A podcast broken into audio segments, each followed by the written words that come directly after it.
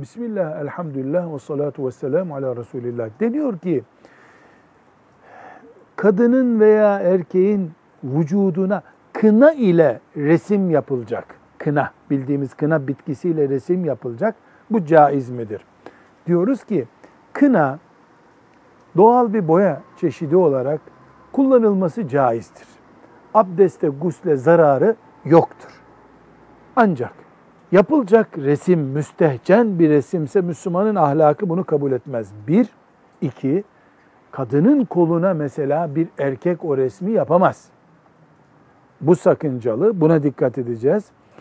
Ve bu yapılacak resimde itikadı rahatsız edecek bir şey var mı? Buna dikkat ederiz. Dinen mesela bir haç resmi çizeceksin. Olmaz.